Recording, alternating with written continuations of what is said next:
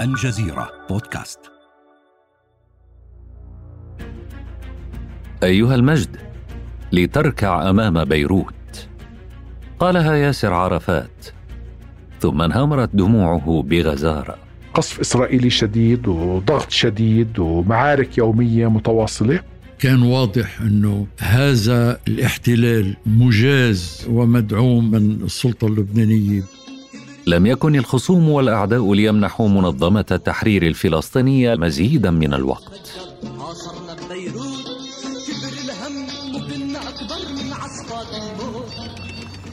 إنه هاي بالآخر بيروت مش بلد فلسطينية وإنه يعني لازم تلاقوا حل. كان هذا لسان حال بعض الأطراف اللبنانية.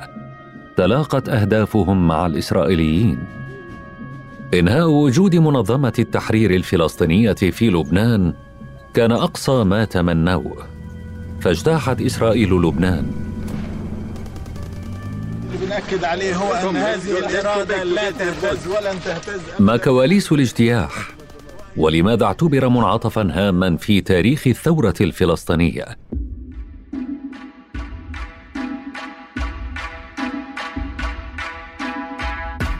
يا مرحبا بأصدقائي. أنا أحمد فاخوري. وهذا بودكاست لحظة من الجزيرة.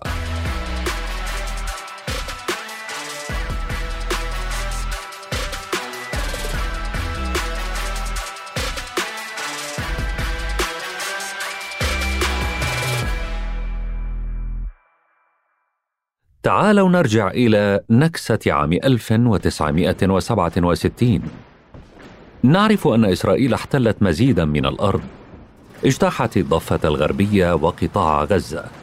لم تتوقف هناك بل احتلت مرتفعات الجولان السورية وشبه جزيرة سيناء المصرية. خلفت النكسة مئات الآلاف من النازحين واللاجئين. تأسست فصائل فلسطينية سياسية وعسكرية كالجبهة الشعبية لتحرير فلسطين إلى جانب حركة فتح وغيرهما.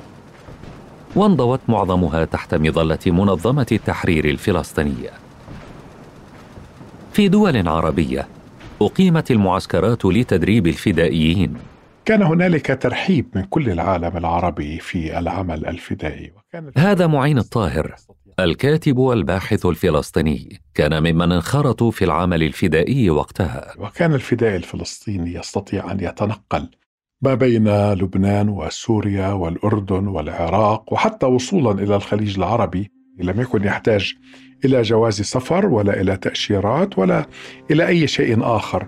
في الأردن أقام الفدائيون قواعد عسكرية فصارت نقطة انطلاق لعملياتهم ضد الاحتلال الإسرائيلي. نما سلاح الفصائل الفلسطينية في الأردن ونمت معه تحديات جديدة إذ رأت الأردن فيه دولة تنمو داخل دولة. سرعان ما تفاقمت الخلافات، وعام 1970 اندلعت اشتباكات بين الجيش الأردني ومقاتلي المنظمة، عرفت بأحداث أيلول الأسود. ما دفع الفدائيين للخروج تدريجيا من الأردن. أرادت منظمة التحرير جبهة قريبة من الأراضي المحتلة جبهة ينطلق منها العمل الفدائي.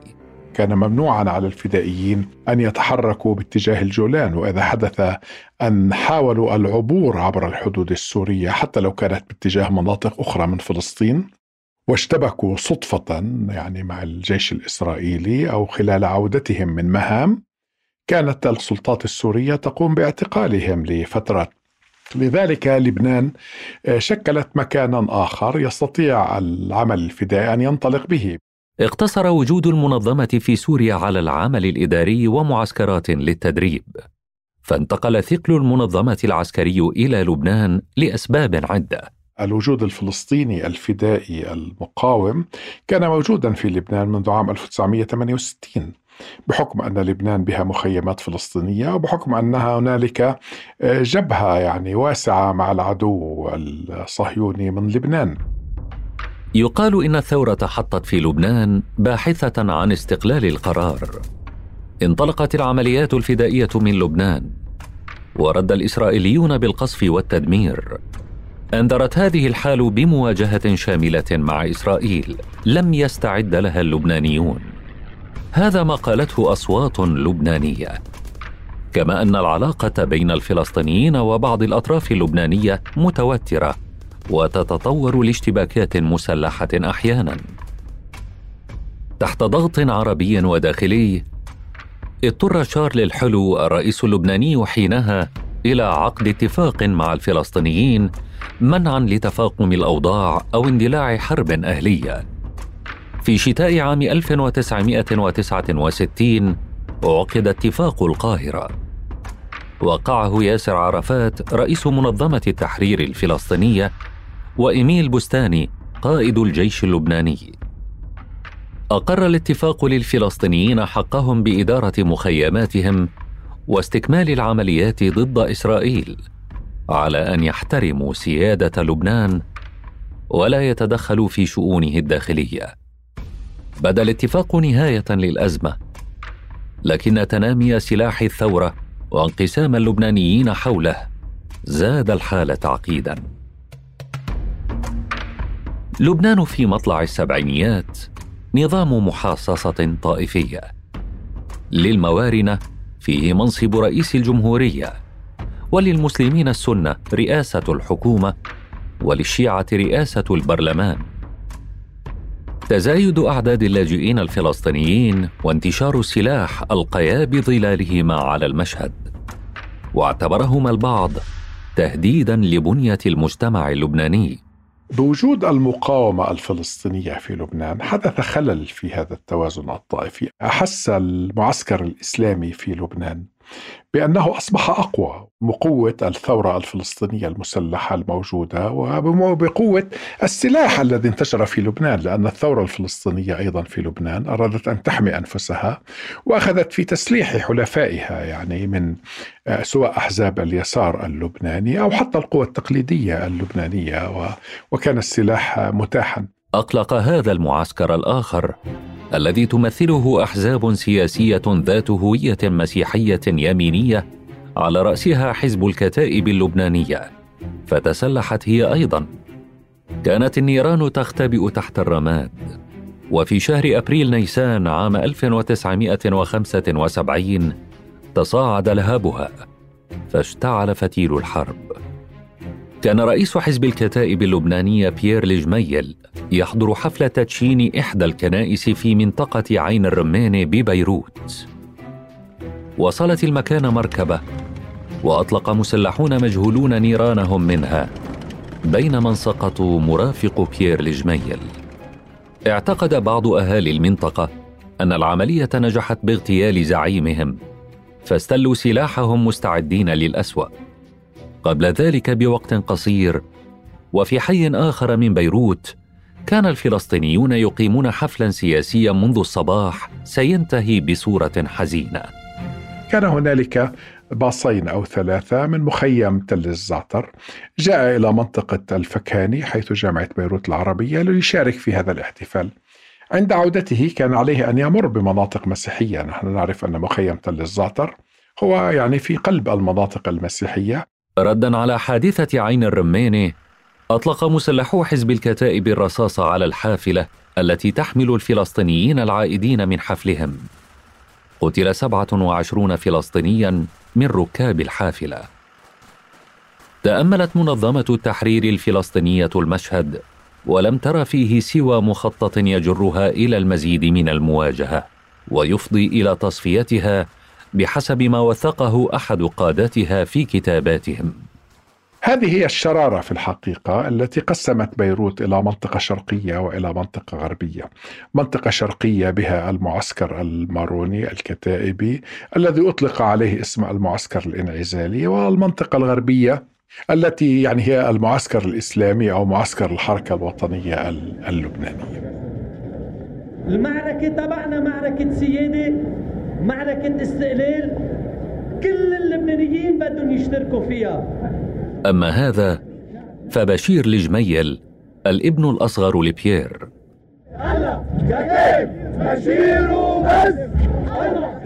في عام 1976 يوحد بشير مجموعات عسكرية مسيحية تحت ما يعرف بميليشيا القوات اللبنانية التي أصبحت لفترة الذراع العسكرية لحزب الكتائب. الكتائب بدوره اتحد مع أحزاب مسيحية أخرى صارت تعرف بالجبهة اللبنانية. ستقاتل الجبهة منظمة التحرير وحلفائها اللبنانيين. إذ التقى الفلسطينيون في طموحاتهم مع أحزاب قومية ويسارية وشخصيات إسلامية شكلت جميعها ما عرف بالحركة الوطنية اللبنانية.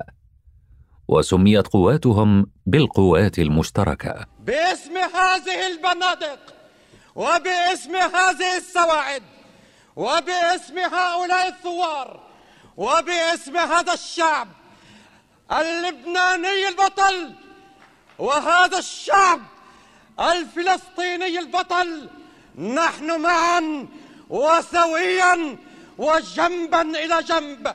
حتى النصر حتى النصر حتى النصر. هذا عرفات. كان يرى في معسكر الجبهة اللبنانية أداة في يد أعدائه للقضاء على الثورة الفلسطينية.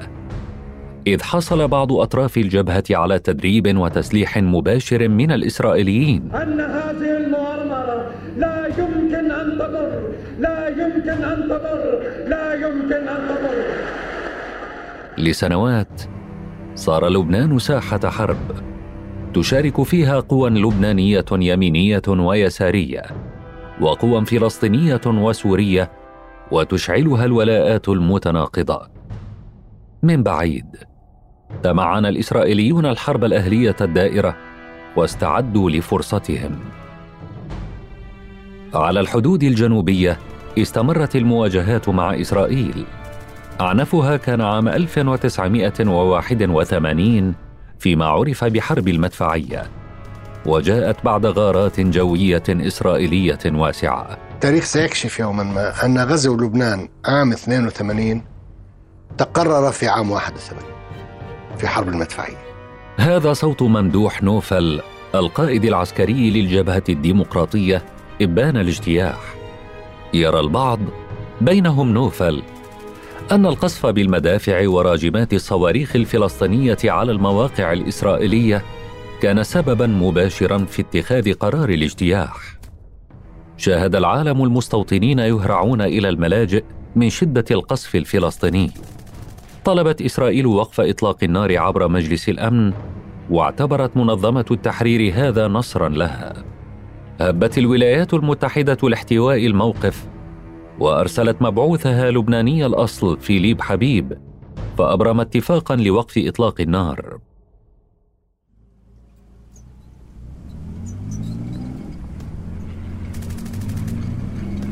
في يونيو حزيران عام 1982 إسرائيل تجتاح لبنان. كانت العملية العسكرية متوقعة لكن سرعتها باغتت الجميع. ظن الكثيرون أنها عملية محدودة تتوقف على عمق أربعين كيلومترا من الحدود الجنوبية ولن تصل بيروت.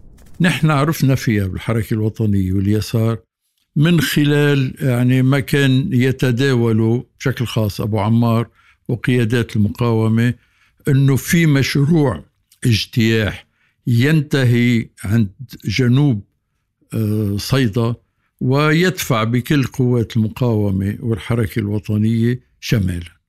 المؤرخ اللبناني فواز طرابلسي كان وجها يساريا بارزا في الحركة الوطنية اللبنانية. هذا اللي كان يعني سائد آه، وقتها. كان واضح أنه هذا الاحتلال مجاز يعني ومدعوم من من السلطة اللبنانية بمعنى الأساسي هو أنه يعني رئيس الجمهورية الياس سركيس لم يدعو الجيش اللبناني إلى مقاومة الاجتياح يعني وهو أول وظيفة بديهية لي يعني جيش. لم يخلو الأمر من مقاومة مدنية من أهالي قرى لبنانية أو مواجهات مع الجيش السوري خصوصا في منطقة البقاع شرقا خلال الأيام الأولى من الحرب. شيئا فشيئا تركت منظمة التحرير وبعض حلفائها وحيدين في مواجهة الاجتياح من دون عون حقيقي وانتقد الفلسطينيون الصمت العربي. فعلا هم بس الامه العربية كلها. هنا الامه العربية موجودة مش في أي مكان آخر. أما الآخرين اللي بيتفرجوا علينا ولسه صامتين خليهم صامتين. خططت إسرائيل لاجتياح لبنان منذ زمن طويل لكنها اتخذت من حادثة ذريعة لبدء عمليتها. في لندن وقبل الاجتياح بثلاثة أيام حاولت جماعة فلسطينية منشقه عن منظمة التحرير اغتيال السفير الإسرائيلي شلومو أرغوف. عرفت بجماعة أبو نضال وقد اتخذت موقفا معاديا من ياسر عرفات. ورغم نفي منظمة التحرير تورطها في الاغتيال كان الإسرائيليون قد اتخذوا قرارهم. ومعروف تماما أن منظمة التحرير الفلسطينية ليس لها أي علاقة بإطلاق النار على السفير الإسرائيلي في لندن. هذا مؤتمر صحفي للمنظمة بعد أسبوعين تقريبا من الاجتياح. يقول إن الغارات التي أطلقها الجيش الإسرائيلي على مواقع ومخيمات فلسطينية وعلى قرى لبنانية كانت دون شك بداية لعملية عسكرية واسعة. قادها ارييل شارون وزير الدفاع في حكومة مناحم بيغن تشير التقديرات إلى أن أعداد العسكريين المتفرغين مع منظمة التحرير بلغت نحو خمسة عشر الفا. معهم عدد قليل من الدبابات والقطع المدفعية. يواجهون نحو خمسة وسبعين ألف جندي إسرائيلي جاءوا مع مئات الدبابات وناقلات الجند. وفي أيام الاجتياح الأولى قبل أن يطبق الحصار على بيروت خاضت مجموعة فلسطينية معركة استثنائية في الجنوب. قلعة شقيف التاريخية الأعلى في النبطية إلى الجنوب الشرقي. تطل على الجليل من جهة وعلى نهر الليطاني وسهل مرجعيون من الجهة الأخرى. وكان ذلك كفيلا بأن يجعلها هدفا للاجتياح الإسرائيلي. معركة قلعة شقيف من المعارك المجيدة التي خاضتها القوات المشتركة الفلسطينية اللبنانية والتي خاضتها الكتيبة الطلابية أو كتيبة الجرمق بشكل رئيسي معين الطاهر كان واحدا من أفراد كتيبة الجرمق. وهي تشكيل تابع لحركة فتح. نحن آه، صدرت لنا الأوامر بالتحرك إلى منطقة النبطية أشقيف في عام 1980 يعني عندما تعرضت هذه المنطقة إلى غارة قام بها قوات آه، لواء جولاني الإسرائيلية. في الحقيقة وجدنا أن المنطقة خالية من أي تحصين والقصف الإسرائيلي المدفعي والجوي والغارات الجوية متواصلة بشكل دائم. هنا بدأت ورشة عمل طويلة استمرت نحو عامين كاملين. تضمنت حفر نفق في داخل القلعة وحفر خنادق وبناء دشم. وقص السكة الحديد واستخدامها في بناء التحصينات. ليس في قلعة الشقيف فقط وإنما في كل المنطقة. كما تضمنت أيضا تعزيز القدرة القوة النارية للكتيبة وتزويدها بأسلحة أحدث وبأنظمة اتصال أفضل. وما إلى ذلك يعني نستطيع أن نقول أنه أصبح لدينا قوة يعني منظمة ومدربة ومحصنة. وأستطيع أن أقول بكل فخر أنه خلال حرب الاستنزاف وخلال القصف اليومي لمدة عامين كاملين وحتى في القصف التمهيدي الذي استمر لمدة يومين قبل أن يتم الاجتياح آه، لم يسقط لنا سوى شهيد واحد. خلال عامين كاملين يعني بقصف يومي دائم ومستمر. مع بدء الاجتياح اخترقت قوات الاحتلال جسر القعقاعية على نهر الليطاني ومرت بمواقع قوات الأمم المتحدة المؤقتة التي استقرت جنوب لبنان لحفظ السلام قبل ذلك بأربع سنوات. وبالطبع كنا في القلعة أول من آه، شاهد الحشود الإسرائيلية وهي تعبر قوات الطوارئ الدولية التي لم تستطع على الإطلاق أن توقفها أو أن تتصدى لها. هي أخلت لها الطريق وسمحت لها بالعبور وتم الهجوم على القلعة. ونحن بالحقيقة في خطة عملياتنا كنا متوقعين لذلك. ورغم القصف الذي سبق الاجتياح البري صمدت كتيبة الجرمق. وبالقصف التمهيدي للاجتياح الذي استمر 48 ساعة متواصلة جوا وبالصواريخ وبالمدفعية لم يسقط لنا أي شهيد. لأن التحصينات كانت كفيلة بحماية المقاتلين في مواقعهم وهكذا عندما بدأ الهجوم كان كل المقاتلون موجود تواجدون في أماكنهم وفي مواقعهم بشكل كامل. تمكن المقاتلون من إسقاط طائرة من نوع سكاي هوك وتمكنا من أسر طيارها واسمه أخارون بخعازي وتم اقتياده مباشرة وتسليمه إلى القيادة في بيروت وهذا رفع معنويات المقاتلين كثيرا. التقديرات تتحدث عن قوة مكونة من نحو 35 مقاتلا فلسطينيا تصدوا للإسرائيليين من داخل قلعة شقيف. جميعهم استشهدوا خلال المعركة حسب الرواية الفلسطينية. زار رئيس حكومة الاحتلال مناحم بيغن موقع المعركة لاحقا وكان بجانبه وزير دفاعه شارون. هذه محادثة قصيرة أجراها مع جندي إسرائيلي وبثت على شاشات التلفاز لاحقا. بيغن يسأل الجندي عن المعركة وطبيعة المقاتلين الذين تمترسوا في القلعة. وتشي إجابات الجندي بمقدار المقاومة التي أبداها المقاتلون الفلسطينيون وقوة تحصيناتهم. يسأل بيغن هل كانوا يملكون أسلحة رشاشة؟ فأجاب الجندي نعم. رشاشات كبيرة في منطقة الحصن وبندقيات شخصية.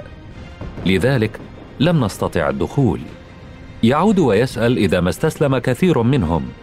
فيرد الجندي لا لم يستسلموا بل قتلوا أو انسحبوا. قال من قرأ المشهد إن بيغن بدا ساذجا بجهله حقيقة الوضع في لبنان وحجم استعدادات الفلسطينيين. لو تسأل الجنود شو شافت وبيض وعسكر لو تسأل كم هجم وغارات تكسر اسأل خيدة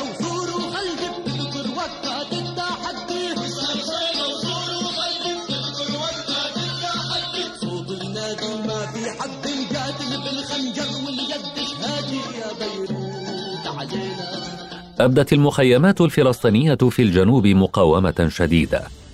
قرب مدينة صور صمد مخيم برج الشمال لثلاثة أيام. وصمد مخيم الرشيدية أسبوعا كاملا. وفي صيدا كذلك صمدت مخيمات الميومية وعين الحلو لأيام في مواجهة قوات الاحتلال.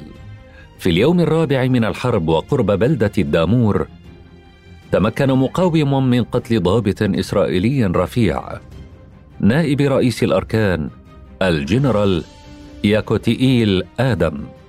عين آدم رئيسا للموساد لكنه قتل قبل استلام المنصب ليكون أعلى رتبة إسرائيلية تسقط خلال الحرب. في النبطية سقط جرحى من المقاتلين جراء القصف المدفعي. وبدأت القوات الإسرائيلية تتجاوز صيدا.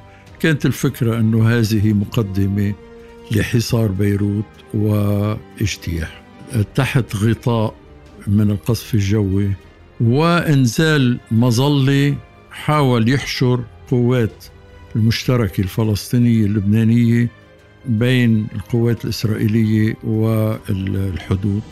وفعلا دارت معارك بهذا الحصار واستشهد فيها آه، كثيرين. فهذا أول يعني وجه للغزو قبل الوصول إلى بيروت. تلقى مقاتلو المقاومة أوامر بالانسحاب من بعض الجبهات. في منطقة برج الشمالي وفي منطقة صور تم أسر عشرات الجنود الإسرائيليين. لكن بكل أسف المقاتلين الفلسطينيين نتيجة الحصار اللي صار ما تمكنوا يحتفظوا فيهم. قتلوا أغلبهم وجزء منهم يمكن رجع هرب أو رجعوا يعني سلموه للإسرائيليين أو إلى آخره. رغم ذلك راحت المنظمة تؤكد أن المقاومة لم تسقط بعد. تحدى شارون أن يقول أن هنالك الأودية مطهرة أو الجبال مطهرة. أنا أتحدى أن يكون سور الآن مطهرة. صحيح أنه قد يكون بلغ عمقا وسط حمل الطائرات البحر بالهليكوبتر والقائها على البلاد هذا ممكن. اندفاع بالدبابات على طريق عام هذا ممكن. ولكن أن يدعي العدو أنه استطاع أن يسيطر على هذه المواقع بمن فيها هذا كلام غير صحيح لأن قواتنا في مجموعات صغيرة منتشرة في مناطق عديدة من كل التي تولد وعند انتقال يعني القوات الإسرائيلية إلى جبل لبنان يعني إلى منطقة الشوف علي المنطقة اللي اسمها الغرب والشحار بدأت مقاومة هناك بفصائل تنتمي إلى الحزب الاشتراكي وبعضها لا تنتمي مستقلة تقاوم. هو أنه كان في مقاومة مدنية تحت الاحتلال كان في مقاومة مدنية مستمرة. الاجتياح كان متوقع نعم كان متوقع. وأبو عمار كان صار له أربع أشهر بيحكي عن خطة الأكورديون. يعني جهاز الأكورديون جهاز يعني آه، من جهتين بكون في ضغط من جهتين يعني كان عم بيحكي. واللي بيحكي على خطة الأكورديون معناته بتوقع إنه المعركة تكون في بيروت. الحشد العسكري الفلسطيني اللي كان في بيروت كان كبير. كان رأيه إنه الخطة هي إطباق على بيروت الغربية من جهتين القوات الإسرائيلية من الجنوب ومن بيروت الشرقية تولي وقتها كان صار اسمها القوات اللبنانية الهجوم على آه، بيروت الغربية. طبعا هذا الهجوم لم يحصل ونعرف من الوثائق اللاحقة بأنه يعني آه، بشير الجميل وقد بات قاب قوسين من أنه يصير رئيس جمهورية. اعتبر أنه غير مفيد أنه قواته تهاجم يعني المنطقة المختلطة ذات الأكثرية المسلمة ببيروت. لم تشارك الجبهة اللبنانية وحزب الكتائب تحديدا في القتال إبان الاجتياح لكنها لم تتصدى لتقدم قوات الاحتلال. بيروت إسرائيل تحاصر عاصمة عربية.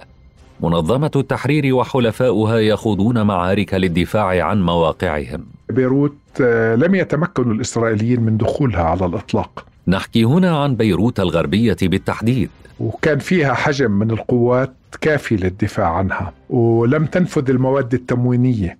حتى القيادة الفلسطينية قبل المعركة دليل استعدادها للمعركة كانت حافرة آبار للمي. حتى السلاح والصواريخ كان يتم تهريبها بشاحنات الخضار أو برشوة الجنود الإسرائيليين أو بكذا.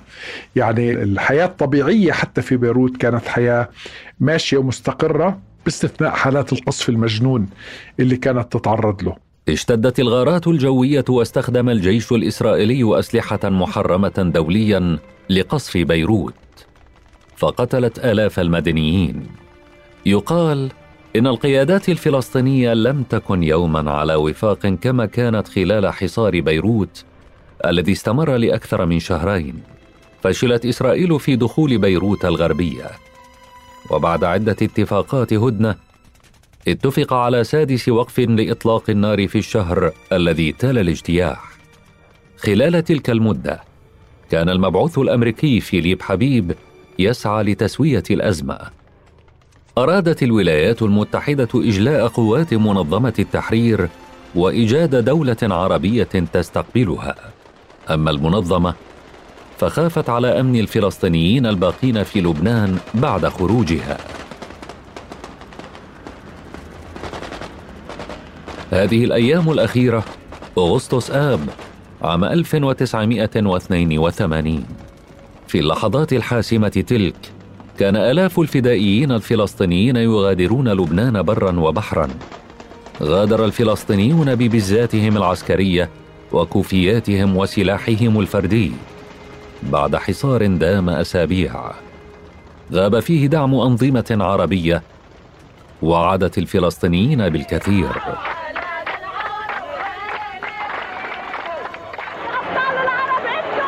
نجح المبعوث الأمريكي في إبرام هدنة تقضي بخروج منظمة التحرير من لبنان وانسحاب القوات الإسرائيلية. وقدم الأمريكيون تعهدات بحماية المخيمات الفلسطينية. السبب الأولاني في ضغط من الحكومة اللبنانية ومن حكومة شفيق الوزان إنه هاي بالآخر بيروت مش بلد فلسطينية وإنه يعني لازم تلاقوا حل. وفي طبعا قصف إسرائيلي شديد وضغط شديد ومعارك يومية متواصلة، والسبب الثاني على ما أظن إنه يبدو أنه قد سرب للقيادة الفلسطينية بإنه إذا طلعتوا من بيروت سيكون هذا بداية لإشراككم في حل سياسي. تحت حماية وتنسيق دوليين على مدار أيام تزاحم الآلاف لوداع المقاتلين الفلسطينيين عند مرفأ بيروت. توزع آلاف المقاتلين في أقطار عربية مختلفة مثل سوريا وتونس والعراق وغيرها. توجهت قيادات إلى سوريا إلا أن ياسر عرفات لم يكن على وفاق مع حافظ الأسد. فأبحر على متن سفينة إلى اليونان ومنها توجه إلى تونس. بعد أسبوعين فقط ستثور القوات اللبنانية غضبا مع اغتيال بشير الجميل الرئيس الذي لم يمض على انتخابه شهر واحد. كان منفذ الاغتيال لبنانيا إلا أن القوات قررت الانتقام من مخيمات الفلسطينيين. وقعت مجزرة مخيمي صبرا وشاتيلا ارتكبتها ميليشيا القوات اللبنانية بدعم من الجيش الإسرائيلي رغم الضمانات التي قدمها الأمريكيون في اتفاق الهدنة لحماية المدنيين الفلسطينيين في المخيمات. التورط الإسرائيلي ما عاد بده إثبات بس ممكن التذكير فيه بأنه يعني الدبابات اللي محاصره المخيم طلب منا أن تطلق قنابل ضوئية وفعلت هذا الشيء خلال يومين ونص أو ثلاثة أيام بالليل. تختلف التقديرات حول عدد ضحايا المجزرة وتتراوح بين 700 قتيل إلى خمسة آلاف. في ذلك الوقت كانت الحركة الوطنية اللبنانية حليفة المنظمه تستعد لإعلان المقاومة المسلحة ضد الاحتلال الإسرائيلي. إعلان المقاومة وبدء يعني دخول الجيش الإسرائيلي اختراق بيروت أتى بعد ثلاثة أشهر من مقاومة مسلحة لأهل بيروت وللتنظيمات الفلسطينية واللبنانية على حدود بيروت الغربية اللي يعني صدت تقدم الجيش الإسرائيلي خلال حوالي ثلاثة أشهر. ومع الوقت صارت جبهة المقاومة الوطنية اللبنانية الاسم العريض اللي في عدد من التنظيمات يعني تمارس وتعلن عمليات ضد الغزو الإسرائيلي آه، في ظلها؟ لم يلبث الجيش الإسرائيلي أسبوعين آخرين حتى انسحب من بيروت نحو الجنوب اللبناني. غادر الجيش الإسرائيلي آه، مدينة بيروت بالجيبات اللي قدام الملالات والدبابات عم يقول لا تطلقوا النار إننا منسحبون. طوت منظمة التحرير صفحة لبنان. بعد عام 1982 لم تتوقف الحرب الأهلية اللبنانية بل شهدت سنوات أخرى عنيفة تبدلت فيها بعض الاصطفافات ودخلت أطراف جديدة على مسارها. الخسارة المعنوية أنه الثورة الفلسطينية فقدت ساحة أساسية رئيسية من ساحات القتال تبعتها ابتعدت عن خطوط المجابهة وتضاعفت هذه الخسارة مش بس بخروجها من بيروت وإنما بالانشقاق الذي حدث في الساحة الفلسطينية. وبرغبة القيادة السورية بعدم وجود أي دور فلسطيني في لبنان. أو تواجد فلسطيني مسلح في لبنان بما في ذلك من المجموعات المؤيدة لسوريا. في السنوات التالية اندلعت الانتفاضة الأولى ودخل عرفات نفق التسويات السياسية التي انتقدها كثيرون. أخذ عمليا تسعة أعوام كاملة وهم عمالهم بجروا منظمة التحرير والمقاومة الفلسطينية خطوة خطوة حتى نوصل لاتفاقية حكم ذاتي محدود في اتفاق أوسلو. عقد اتفاق أوسلو عام 93 عارضه الكثيرون وشهدت الساحة الفلسطينية تحولات كبيرة وصعودا لقوى جديدة قادت جولات تصعيد ومعارك ضد الاحتلال. فسلاحنا ومراكمتنا للقوة وإعدادنا على مدار سنوات طويلة إن هو إلا من أجل أرضنا والدفاع عن شعبنا والانتصار لمقدساتنا.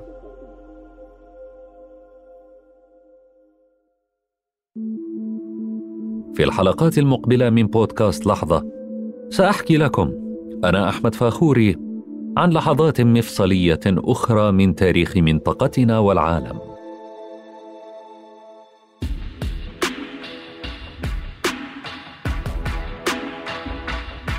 انتظرونا. ولا تنسوا زيارة موقعنا على الإنترنت podcast.aljazeera.net ومشاركة هذه الحلقة مع أصدقائكم. إلى اللقاء.